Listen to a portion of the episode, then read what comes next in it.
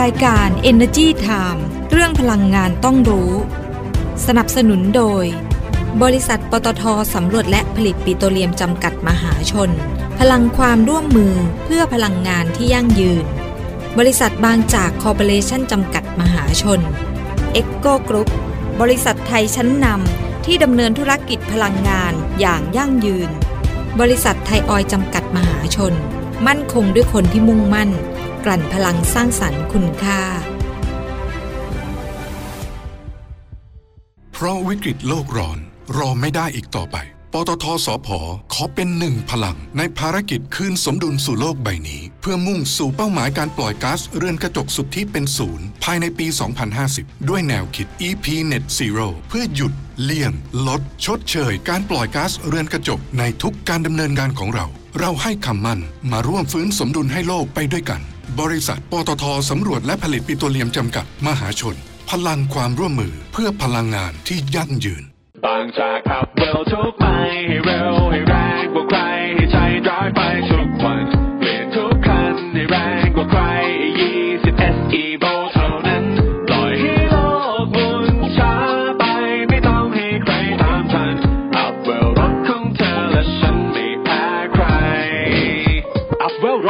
ร้าใจ บางจาก E20 S Evo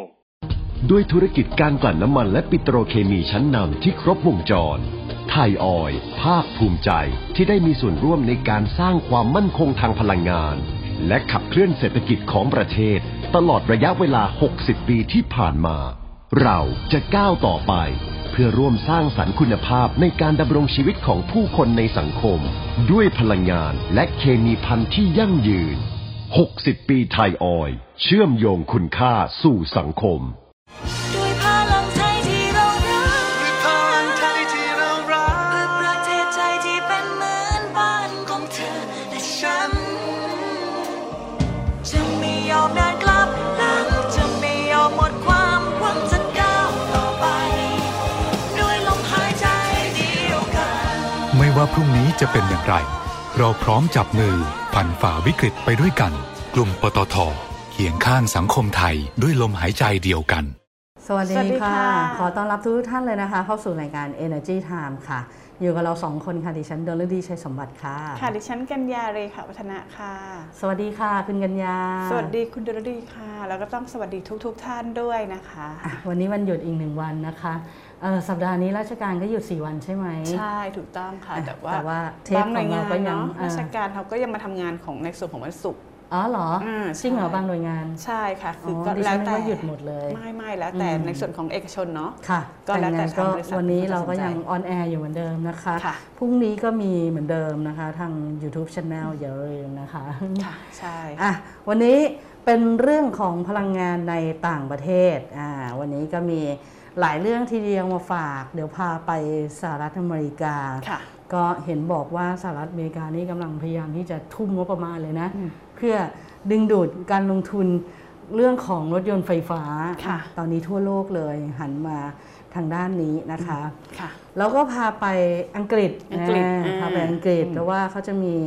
การเปิดตัวรถบรรทุกไฮโดรเจน แล้วก็ไฟฟ้านะ ที่สามารถวิ่งได้ระยะทางแบบไกลๆเลยนะค่ะ310 ไมล์อืมหรือว่าประมาณ 500 กิโลเมตรอะไกลมากนะค่ะคะแล้วก็อีกเรื่องหนึ่งนะคะอ่าเราไปดู Contemporary Amperex Technology นะคะหรือว่า CATL เนี่ยเขาก็ไปจับมือกับ Ford อ่าค่ะส่งเสริมรถยนต์ไฟฟ้าทั่วโลกเลยนี่มันเทรนรถตยอนนต์ไฟนี้ฟ้ามาจนี่มันริงๆเนาะรถยนต์ไฟฟ้ามันมันน่าสนใจจริง ๆ นะคะค่ะอืมเอาวันนี้เราก็อยู่กันแถวยุโรปอเมริกาเลยแถบๆนั้นแล้วกันค่ะ ไปอะเริ่มกันเลยเนาะอะเรื่องแรกให้คุณกัญญาเล่าให้ฟังก่อนดีกว่าได้นะค่ะคะก็ตอนนี้เองนะคะที่สหรัฐอเมริกาเนี่ยหลาย ๆ รัฐนะคะอืมเขากำลังทุ่มงบประมาณเพื่อส่งเสริมเรื่องของการลงทุนทางด้านรถยนต์ไฟฟ้าเขาบอกว่านี่ประมาณแบบหลายพันล้านดอลลาร์สหรัฐเลยนะอ๋ออ มูลค่าเขาเยอะมากจริงๆใช่นะคะค่ะโดยการผลิตรถยนต์ไฟฟ้านะคะก็กลายเป็นสมรภูมิหลักนะคะที่รัฐต่างๆ ในสหรัฐอเมริกาเขากำลังแย่งชิงความเป็นผู้นำกัน ใช้ใช้คำว่าแย่งชิงเลยแย่งชิงคือแบบว่าแสดงว่าจะเป็นแบบอยาผู้กได้นำในเรื่องของการผลิตมากๆใช่ค่ะ ในการสร้างห่วงโซ่อุปทานด้านรถยนต์ไฟฟ้าของสหรัฐอเมริกาขึ้นมาใหม่นะคะอือฮึโดยรัฐมิชิแกนนะคะของสหรัฐอเมริกาเนี่ยเขาเคยเป็นศูนย์กลางของอุตสาหกรรมยานยนต์แบบเครื่องยนต์สันดาป ภายในของสหรัฐอเมริกาที่นะใช้น้ำมันน้ำมันเองอ่าอ่าแต่ว่าตอนเนี้ยกำลังจะเปลี่ยนไปแล้วนะคะ เพราะว่าเมื่ออุตสาหกรรมนี้กำลังจะเปลี่ยนไปสู่รถยนต์ไฟฟ้าอือฮึอ่าและรัฐอื่นๆเนี่ยก็ทุ่มงบประมาณค่ะที่จะดำเนินการตามทุ่มงบประมาณเนี่ยหลายพันล้านดอลลาร์สหรัฐเลยทีเดียวอือฮึเป็นการสร้างแรงจูงใจนะคะ ให้บริษัทรถยนต์หันมาลงทุนในรัฐของตัวเองค่ะ ซึ่งแน่นอนว่าการเปลี่ยนไปใช้รถยนต์ไฟฟ้าเนี่ยที่อืมเร่งตัวขึ้นมาอย่างรวดเร็วนะคะอือฮึก็เมื่อราคาเชื้อเพลิงฟอสซิลสูงขึ้นมากใช่ไม่ใช่แค่บ้านเรานะที่สูงขึ้นใช่ที่เราบอกเนาะทั่วทั่วโลโลกกอืมแล้วตอนใช่นี้เทคโนโลยีก็พัฒนาไปใช่ไวมากไวมากนะคะนะคะโดยเฉพาะตอนนี้อืมเทคโนโลยีของแบตเตอรี่นะคะอันนี้สำคัญไง เพราะว่าต้องใช้แบตเตอรี่มใช่ไหมเมื่อก่อนน่ะเราจะนึก เอ่อเวลาเรานึกถึงแบตเตอรี่เราก็นึกถึงพวกถ่านไฟฉายอย่างนี้นะอ่าใช่แล้วก็ถัดมาอีกหน่อยก็จะเป็นพวกแบตเตอรี่ในโทรศัพท์มือถือค่ะในอุปกรณ์เครื่องใช้ไฟฟ้า ถัดมาก็ ก็มีเรื่องของระบบกักเก็บพลังงานในโรงไฟฟ้าค่ะตอนนี้ก็มาเป็นสู่แบตเตอรี่พวกในรถยนต์แล้ว รถยนต์ขนาดใช่เล็กขนาดใหญ่เรือไฟฟ้า รถไฟไฟฟ้าใช่โโหตอนนี้จะมายะแยะเครื่องบินไฟฟ้าปหมดก็มาแล้วใช่นะคะอือหืออ่าค่ะใช่เพราะว่าถือว่าเป็นการเปลี่ยนแปลงครั้งใหญ่ที่สุดในอุตสาหกรรมนี้เลยนะค่ะตั้งแต่ที่มีการเกิดการผลิตรถยนต์สันดาปขนาดใหญ่อืมในรัฐมิชิแกนนะคะเมื่อต้นศตวรรษศตวรรษที่ 20ค่ะ ทำให้สถานะของรัฐมิชิแกนเนี่ยที่เคยเป็นเมืองหลวงด้านยานยนต์ของสหรัฐเนี่ยถูกอืมสั่นคลอน เพราะว่าใช้คำว่ารัฐอื่นสั่นคลอนรีบรีบทำรถยนต์ไฟฟ้าใช่ไหมอ่ใช่นะคะโดยสตาร์ทอัพ Rivian นะคะที่ได้รับการสนับสนุนจากบริษัทอเมซอนและ VinFast นะคะจากเวียดนามเนี่ยอืมก็กำลังลงทุนมูลค่าหลายพันล้านดอลลาร์สหรัฐค่ะเพื่อสร้างโรงงานทางตะวันออกเฉียงใต้ของสหรัฐอเมริกาอือหือในบริเวณรัฐจอร์เจียและนอร์ทแคโรไลนาอือหือ ส่วนบริษัทฮุนไดเองนะคะของค่ะเกาหลีอืมก็ได้ประกาศว่าจะลงทุนในรัฐจอร์เจียอืมอีกทั้ง Volkswagen นะคะก็สร้างโรงงานขนาดใหญ่ในรัฐเทนเนสซีนะคะแล้วก็อือฮึกำลังต้องการขยายโรงงานที่นั่นอีกด้วยนะคะอือหือเมื่อปีค่ะที่แล้วเองนะคะทางบริษัทฟอร์ดนะคะฟอร์ดก็มา ก็เคยบอกเอาไว้ประกาศเอาไว้อ่าว่าจะลงทุนประมาณ 11.4 พันล้านดอลลาร์สหรัฐนะคะอือฮึเพื่อสร้างศูนย์การผลิตที่ชื่อว่า b u o w a l City นะคะอือฮึในรัฐเทนเนสซีค่ะ และโรงงานแบตเตอรี่สองแห่งในบริเวณที่ใกล้เคียงกันในรัฐเคนตักกี้มีเกือบทุกรัฐเลย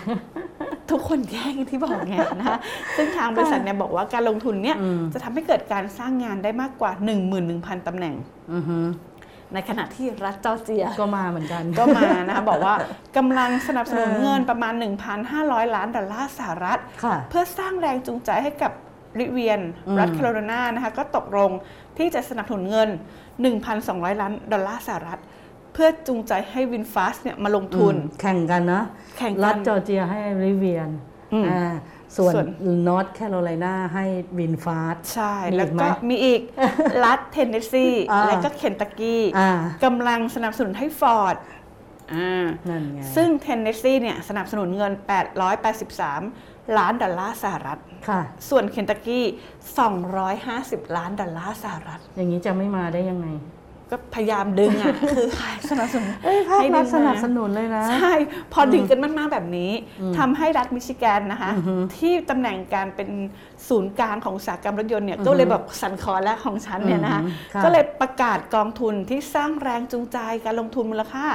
1,000 ล้านดอลลาร์สหรัฐเอามาทุ่มมากเหมือนกันทุ่มมากนะคะก็เออทำให้ต่อมาเนี่ยทางบริษัท GM เนี่ยก็ประกาศว่าจะลงทุน 7,000 ล้านดอลลาร์สหรัฐค่ะเพื่อขยายธุรกิจรถยนต์ไฟฟ้าในรัฐมิชิแกนด้วยอืมรวมไปถึงโรงงานแบตเตอรี่แห่งใหม่ที่ร่วมทุนกับ LG Energy Solution ของเกาหลีใต้อ่าแสดงนะคะว่ารัฐมิชิแกนได้ผลนะ พอประกาศจะให้งบปุ๊บเนี่ยก็ GM ก็มาเลยเขาปน่าระกาศจะลงทุนเหมือนเลมียฐานอยู่เนาะพใช่อประกาศสนับสนุนก็ใช่เอาลงทุนต่อเลยขยายฐานใช่เลยนะคะอืมก็จะเห็นว่านอกจากการแข่งขันนะคะจะเกิดขึ้นในระดับบริษัทแล้วเนี่ย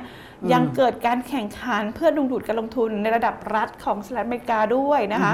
โอ้โหคือไม่ใช่แค่บริษัทรัฐก็มาด้วยเหมือนกัน รัฐก็มาด้วยโอ้โหดิฉันว่าเดี๋ยวมีมีทุกรัฐน่ะคุณปัญญา ใช่เนาะก็พยายามแบบประเทศไทยก็ทุ่มนั้นนโยบายออกมา 30-30 อะ ที่แบบ 30%ของกำลังการผลิตใหม่ในปี 2573 จะต้องค่ะผลิตเป็นรถยนต์ไฟฟ้าทั้งหมดนะคะอะไหนๆพูดเรื่องรถยนต์ไฟฟ้ากับฟอร์ดแล้วก็อืมก็พาข้ามไปดูเรื่องของรถยนต์ไฟฟ้าก่อนแล้วกันอืมแต่อันค่ะนี้ก็อยู่ในในจีนในยุโรปในอเมริกาเหนือนะค่ะเพราะว่าบริษัท Contemporary Amperex Technology จำกัดหรือว่า CATL นะคะค่ะแล้วก็บริษัท Ford Motor Company เนี่ยเขาได้มีการร่วมมือกันในการลงนามบันทึกความเข้าใจหรือว่า MOU ค่ะว่าด้วยความร่วมมือเชิงกลยุทธ์ระดับโลกระดับโลกนะฮะซึ่งครอบคลุมในเรื่องของการจัดหาแบตเตอรี่นะคะในจีน ในยุโรปแล้วก็ในอเมริกาเหนือโหต้องบอกว่าแต่ละประเทศที่พูดมานี่คือคขวามนาดต้องใหญ่การทั้งนั้นเนาะความต้องการเออความต้องการก็ต้องเยอะไงใช่คนเยอะเติบโตสูงมากนะคะแล้วก็ซึ่งข้อตกลงเนี้ยทาง CATL เนี่ยเขาจะไปจัดหาแบตเตอรี่ที่ชื่อว่า LFP นะคะค่ะให้กับรถ Ford Mustang Mach E โอ้โหอ่าในอเมริกาเหนือนะคะซึ่งจะเริ่มปีหน้าค่ะอ่า รวมถึงรถ Ford F150 Lightning ในอเมริกาเหนือด้วยค่ะในช่วงต้นปี 2567 นะคะค่ะซึ่งรถ Ford ทั้ง 2 รุ่นเนี่ยเห็นเขาบอกว่ามันอ่าก็คือจะมี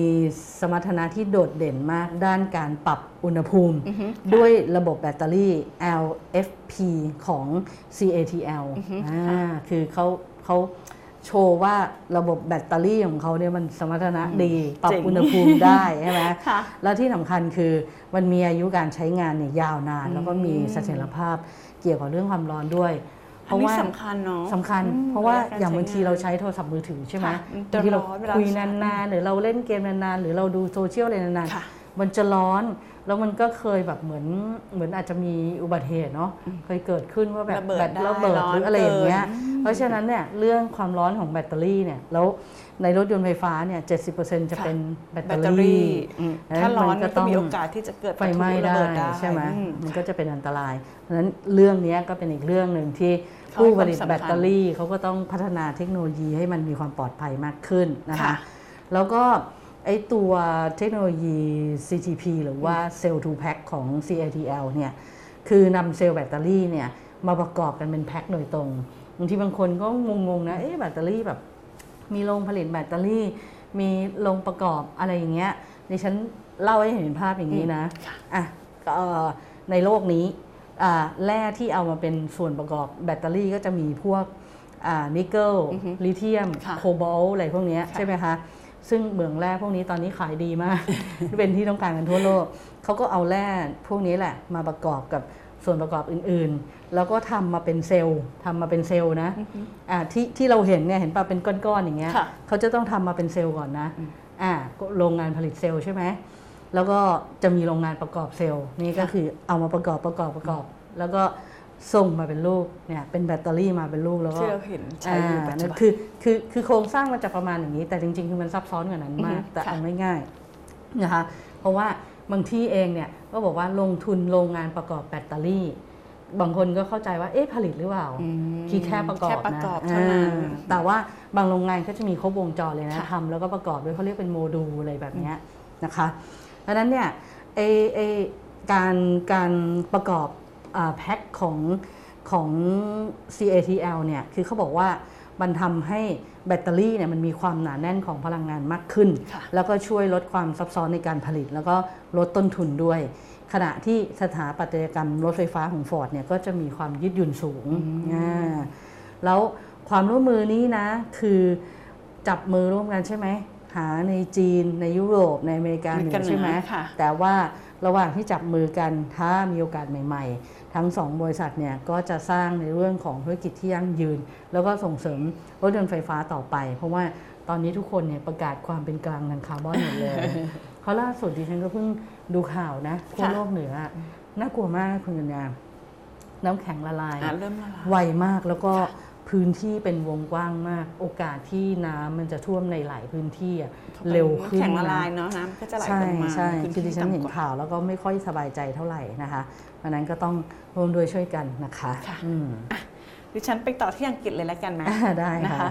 ก็ทาง Tevva นะคะเป็นสตาร์ทอัพนะคะจากสหราชอาณาจักรนะคะเขาค่ะมีการ เปิดตัวรถยนต์บรรทุกสินค้าหนักที่ใช้อือฮึไฮโดรเจน และไฟฟ้าค่ะแล้วก็กลายเป็นบริษัทล่าสุดนะอืมที่ทำธุรกิจในด้านนี้ที่สามารถระดมทุนได้ถึง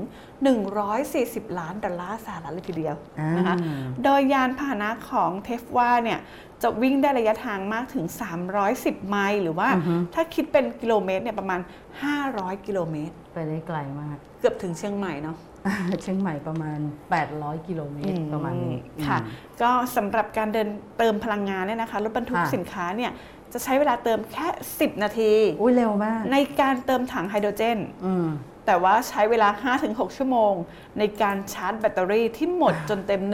100%ห้าถึงหกชั่วโมงเนี่ยก็เป็นการเขาเรียกอะไรแบบหยุดพักรถไปด้วย อืม แต่มันก็นานเนาะ5-6ชั่วโมงแต่อันนี้มันคือรถบรรทุกไงมันใช่ใหญ่ใช่ใช่แล้วก็ต้องเติมถึง 100%นะคะค่ะถ้าอันนั้นคือเวลานั้น อืม โดยรถบรรทุกไฮโดรเจนไฟฟ้าคันแรกนะคะของบริษัทเนี่ย จะมีน้ำหนัก 7.5 เมตริกตันนะคะ ค่ะ ส่วนรุ่นต่อมาจะมีน้ำหนัก 12 แล้วก็ 15 เมตริกตันนะคะสิบเก้าว่ะขอโทษค่ะ 19 นะคะ อ่าฮะ ซึ่งทางบริษัทเนี่ยบอกว่าเหตุผลเบื้องหลังเนี่ยการใช้ทั้งเซลล์เชื้อเพลิงไฮโดรเจน อืมแล้วก็แบตเตอรี่เนี่ยเป็นค่ะเพราะว่าระบบเซลล์เชื้อเพลิงไฮโดรเจนเนี่ยจะช่วยเสริมการทำงานของแบตเตอรี่ด้วยอ๋ออ่าโดยช่วยขยายระยะการใช้งานของรถบรรทุก อือฮึแล้วก็ช่วยรถบรรทุกเนี่ยบรรทุกของที่หนักกว่าได้ในระยะทางที่ไกลกว่าอ่าอ่ามาช่วยเสริมตรงนี้นะมีคะทั้งสองอย่างนะทั้งใช่เชื้อเพลิงไฮโดรเจนใช่แล้วก็ไฟฟ้าโดยใช้แบตเตอรี่ใช่ใช่ไหมค่ะก็อืมทางเทฟว่าเนี่ยที่เขาบอกว่าเขามุ่งเน้นที่พัฒนารถใหญ่อืมแต่ว่าไม่ได้พัฒนารถตู้ขนาดเล็กหรือว่ารถกระบะเนี่ยอืมเพราะว่าทางบริษัทเนี่ยให้ความสำคัญกับรถบรรทุกสินค้าหนักมากกว่าค่ะแล้วก็จะค่อยๆพัฒนาให้สามารถบรรทุกหนัก ได้เออมากขึ้นเรื่อยๆ เพิ่มน้ำหนักไปเรื่อยๆท้าทายนะเออเนื่องจากว่าทางบริษัทเห็นว่าส่วนเนี้ยเป็นส่วนที่ยากต่อการทำให้ขับเคลื่อนด้วยพลังงานสะอาดได้อืมอ่าเพราะเราจะเห็นได้ว่าส่วนใหญ่เนี่ยก็จะมีแบบในรถยนต์ส่วนคุณตัวเนาะ คุณจำได้ไหมในเรืออืมอ่าตอนที่ก๊าซธรรมชาติสำหรับยานยนต์หรือ NGV ฮิตในบ้านเราอืมเยอะๆ ซึ่งตอนนั้นก็เป็นช่วงน้ำมันแพงเหมือนกันค่ะแต่ตอนนี้ไม่ค่อยฮิตละ ไม่ค่อยอ่าไม่ค่อยมีคนใช้ละค่ะ เอ่อคุณเห็นไหมรถบรรทุกอะปกติถ้าในในรถยนต์นั่งส่วนบุคคลเราก็จะมีถังเดียวเห็นปะค่ะอาจจะเป็นรูปโดนัทบ้างที่เป็นอ่ากอันลนี้มๆมีการพัฒนาให้มันแบบอ่าสะดวกกับขึ้นรูปทรงยาวใช่ไหมค่ะแต่พอเป็นรถบรรทุกปุ๊บคุณเห็นว่าวางเรียงๆเรียงๆมันก็เปลืองพื้นที่ทำเยอะเนอะมากอะไรอย่างเงี้ยไม่ใช่เพราะว่าเขาต้องจุให้มันได้ขนาดเพียงระยะพอเอ่อทางวิ่งกับ น้ำหนักของรถบรรทุกไงอ่าอืมแต่ว่าพวกเนี้ยถ้าพัฒนาออกมาแล้วทำธุรกิจขนส่งแล้วรถบรรทุกค่ะขนาดใหญ่มันจะคุ้มมากไงถ้ายิ่งขนได้เยอะขึ้นแล้วก็หนักขึ้นอย่างที่ใช่ทำเนี่ยเนาะใช่ค่ะก็อืมทางบริษัทเทฟฟ้านะคะยังบอกด้วยนะคะว่าจะช่วยลูกค้าเนี่ยเข้าถึงไฮโดรเจนที่เป็นมิตรต่อสิ่งแวดล้อม แล้วก็ค่ะ ราคาไม่แพงได้อย่างปลอดภัยแล้วก็อือฮึสะดวกนะคะค่ะควบคู่ไปกับการซื้อหรือว่าเช่ารถบรรทุกไฮโดรเจนของบริษัทเองอืมอ่าก็จะเห็นว่าบริษัทและก็รัฐบาลต่างๆ ทั่วโลกเนี่ยค่ะกำลังดำเนินการเรื่องของมาตรการลดการปล่อยก๊าซเรือนกระจกขึ้นสู่ชั้นบรรยากาศอือฮึแน่นอนว่าเทฟว่าเองเนี่ยบอกว่าก็เป็นหนึ่งในหลายๆบริษัทที่เข้าร่วมโครงการนี้ใช่ค่ะนะคะอืมแล้วก็ยังมีอีกหลาย ๆ บริษัทที่อือฮึให้ความสนใจกับการขนส่งโดยใช้พลังงานสะอาดค่ะ ซึ่งเมื่อเดือนที่แล้วเองอืมทางบริษัท Volvo Truck นะคะ ก็บอกว่าได้มีการเริ่มทดสอบนะ รถยนต์ที่ใช้เซลล์เชื้อเพลิงไฮโดรเจนค่ะแล้วก็อ้างว่ารถยนต์เนี้ยสามารถวิ่งได้ระยะทางถึง 1,000 กิโลเมตรเลยทีเดียว ไกลกว่าเทปว่าเคลมเลยนะเนี่ย ใช่ 1,000 กิโลเมตรเลยทีเดียวนะคะ ก็ซึ่งการเติมเชื้อเพลิงรถยนต์เนี่ย ก็ใช้เวลาน้อยกว่า 15 นาทีอ่าเมื่อกี้เทว่าบอก 10 นาที ใช่ อ่า ซึ่งทางบริษัทบอกว่าน่าจะมีการนำออกสู่ตลาดอือหือ ในช่วงหลังของทศวรรษนี้แล้ว อือหือแล้วก็นอกจากรถยนต์เซลล์เชื้อเพลิงไฮโดรเจนแล้ว Volvo Truck เนี่ย อือหือก็ยังมีการพัฒนารถบรรทุกที่ใช้แบตเตอรี่ไฟฟ้าแล้วด้วย อ๋อ เขาทำแล้วเหมือนกันค่ะ นะคะซึ่งแน่นอนว่ามีอีกหนึ่งบริษัทที่มุ่งเน้นพัฒนารถยนต์ที่ใช้แบตเตอรี่แล้วก็ไฮโดรเจน นั่นก็คืออืม Daimler Truck ค่ะอ่าซึ่งอย่างไรก็ตามนะคะอือฮึถึงแม้ว่าตอนนี้เองเนี่ยจะมีเรื่องของความก้าวหน้าในการอือฮึพัฒนารถยนต์ แล้วก็รถบรรทุกที่ขับเคลื่อนด้วยพลังงานสะอาดอือหือแต่ว่าคือพัฒนาก็ต้องมีอุปสรรคอ่าอุปสรรคของอุตสาหกรรมนี้นะคะอืมก็ยังมีความท้าทายอยู่อย่างค่ะเช่น เรื่องของการจัดหากรีนไฮโดรเจน ในปริมาณที่มากพอออฮึแล้วก็เรื่องของการพัฒนาโครงสร้างพื้นฐาน สำหรับการเติมเชื้อเพลิง อันนี้ก็สำคัญ โอ้โห เพราะว่ามันไม่ได้เติมว่าแค่จุดเดียวอย่างที่บอกอืมอืมคือเราไปแบบพื้นที่อือฮึไหนๆเราก็ต้องมีสำรองเนาะที่ให้อือฮึเขาไปเติมได้ถ้ามันหมค่ะดระหว่างทาง แต่แต่ดิฉันเห็นเห็นเทรนด์ชัดแล้วนะค่ะทิศทางของโลกของในประเทศต่างๆอะค่ะคือรถยนต์ไฟฟ้าเนี่ยบูมแน่นอน แล้วก็ไฮโดรเจนค่ะบูมแน่นอนแน่นอน เพราะว่าเท่าที่เรามาพูดคุยนะเรื่องเกี่ยวกับพลังงานต่างประเทศให้ให้เอ่อ แฟนคลับเราทุกท่านอ่าฟังเนี่ยคนที่ค่ะติดตามรายรายการเราทุกท่านเนี่ยก็อืมจะเห็นเลยนะอืมว่าโอ้โห เราพูดเรื่องรถไฟฟ้าบ่อยมากนะ เรื่องเชื้อเพลิงไฮโดรเจนไฮโดรเจนบ่บ่ออยยมามากกค่ะแล้วก็เรื่องพวกพลังงานหมุนเวียนอะไรพวกเนี้ยบ่อยมากพลังงานนะทดแทนเนาะพลังงานอ่าลมพลังงานใช่แสงแดดแสงนะอาทิตย์เพราะฉะนั้นเนี่ยเราก็มองว่าประเทศไทยก็ต้องเดินตามแนวทางนี้แหละ เพราะว่าเราก็ประกาศความเป็นกลางทางคาร์บอนเหมือนกันใช่แล้วเดี๋ยวปลายปีนี้นะคอป27 จะมาอีกแล้วจิ ดิฉันว่าคอป27 มีความน่าสนใจมากนะคุณค่ะปัญญา ในแง่ที่ว่าคือคอป26น่ะหลาย ๆประเทศอะเขาประกาศประกาใช่ศไหมเจตนารมณ์ว่าจะเข้าร่วมอ่าประกาศว่าจะเข้าร่วม แล้วประกาศแผนมาด้วยว่าค่ะไม่ใช่ประกาศแผนประกาศเป้าหมายอ่าว่าประเทศเนี้ยจะอ่าลดได้เท่านี้เท่านี้ในปีเท่าไหนค่ะและจะเป็นศูนย์เนี่ยในปีไหน ประเทศเราก็ประกาศเหมือนกันเป้าหมายเนาะแล้วแต่จากคอป26 มาถึงคอป27 ปลายปีค่ะนี้นะ รู้สึกจะประชุมกันที่อียิปต์มั้ง ถ้าอือฮึจำไม่ผิดนะค่ะเนี่ยคือระหว่างเนี้ยมันจะมีข่าวเรื่องของน้ำแข็งละลายบ้าง ภัยพิบัติทางธรรมชาติบ้างที่รุนแรงมากขึ้นค่ะ ทุกปีทุกปีอย่างเงี้ยเนี่ยมันเลยเป็นความท้าทายว่าในคอป27เนี่ยอาจจะมีอะไรที่เข้มข้นมากขึ้นหรือเปล่า อืมค่ะเพราะว่าเหมือนสถานการณ์เหตุการณ์ต่างๆ ที่มันเกิดขึ้นมันมาเร็วขึ้นค่ะ อะแต่เราเนี่ยอืม ตามยังไม่ทันกันไงแล้วใช่ในไหมการประชุมต้องมีการความคืบหน้าด้วยนะใช่รายงานความคืบหน้าว่าใช่เอ๊ะแต่บริษัทเนี่ยมีแผนอ่าแต่ละประเทศเนี่ยใช่มีแผนงานยังไงแล้วก็ไปถึงไหนแล้วบ้างใช่เดินไปตามเป้าหมายได้ไหมตามที่แบบประกาศไว้อะไรอย่างนี้นะคะค่ะนั่นก็เป็นเรื่องราวดีๆนะคะที่เรานำมาฝากกันวันนี้นะคะ อย่าลืมกดไลค์กดแชร์โพสต์นี้เป็นกำลังใจให้เราด้วยนะคะค่ะเข้าไปติดตามเรานะคะใน w w w e n e r g y t i m e o n l i n e c o m w w w t h a i n e w s o n l i n e c o m แล้วก็ สามารถเอ่อติดตามย้อนหลังได้นะคะเรามีรายการใน YouTube Channel 4 วันเลยนะคะ จะออนแอร์ทุก 19 นาฬิกานะค่ะก็จะมีวันจันทร์วันอังคาร วันพฤหัสบดีแล้วก็วันวันศุศุกกร์ร์นะส่วนไลฟ์สดเราเนี่ย เราจะไลฟ์สด 2 วันก็คือวันจันทร์กับวันพฤหัสบดีวันพฤหัสบดีใน Facebook Fanpage Energy Time Online นะคะแล้วทุกเทปเนี่ยก็ยังสามารถไปฟังย้อนหลังได้ในพอดแคสต์ได้ด้วยนะคะ ไม่ว่าจะเป็น อ่า Apple Podcast SoundCloud แล้วก็ Spotify นะคะอืมหมดหรือยัง หมดแล้วครบอ่าอ๋อเว็บไซ social ต์ล่ะ media ทุกเว็บช่องไซทาง ต์มีเว็บไซต์ด้วย Energy Time Online นะคะเป็นกับอ่าเว็บไซต์ thainew online com นะค่ะคะก็แล้วก็สามารถ IG ไปติดตามกันได้ Twitter อ่าอ่าใช่นะคะ มีทุกช่องทางเลยทีเดียวอนะย่าคะ ลืมนะคะ วันนี้ลาทุกท่านไปก่อนนะคะ สวัสดีค่ะ สวัสดีค่ะ ด้วยพลังใจที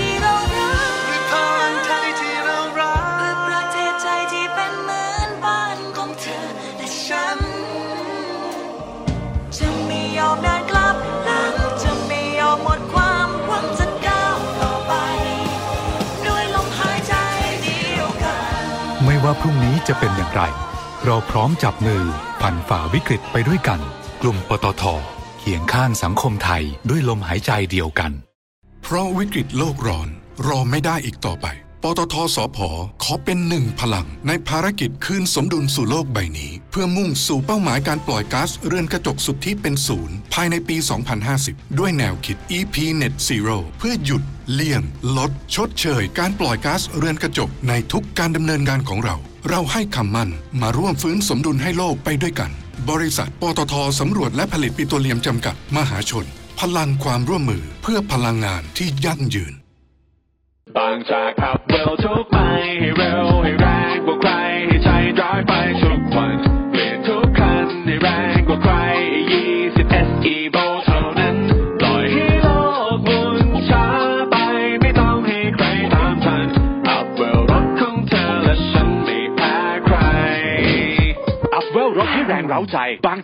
20 S Evo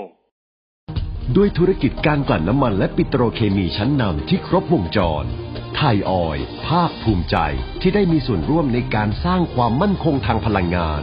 และขับเคลื่อนเศรษฐกิจของประเทศ ตลอดระยะเวลา 60 ปีที่ผ่านมา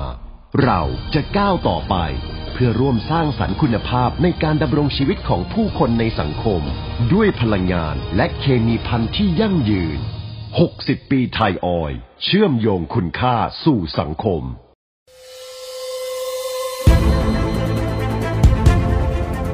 รายการ Energy Time เรื่องพลังงานต้องรู้ สนับสนุนโดย บริษัทปตทสำรวจและผลิตปิโตรเลียมจำกัดมหาชน พลังความร่วมมือเพื่อพลังงานที่ยั่งยืน บริษัทบางจากคอร์ปอเรชั่นจำกัดมหาชน EGCO Group บริษัทไทยชั้นนำ ที่ดำเนินธุรกิจพลังงานอย่างยั่งยืน บริษัทไทยออยล์จำกัดมหาชน มั่นคงด้วยคนที่มุ่งมั่น กลั่นพลังสร้างสรรค์คุณค่า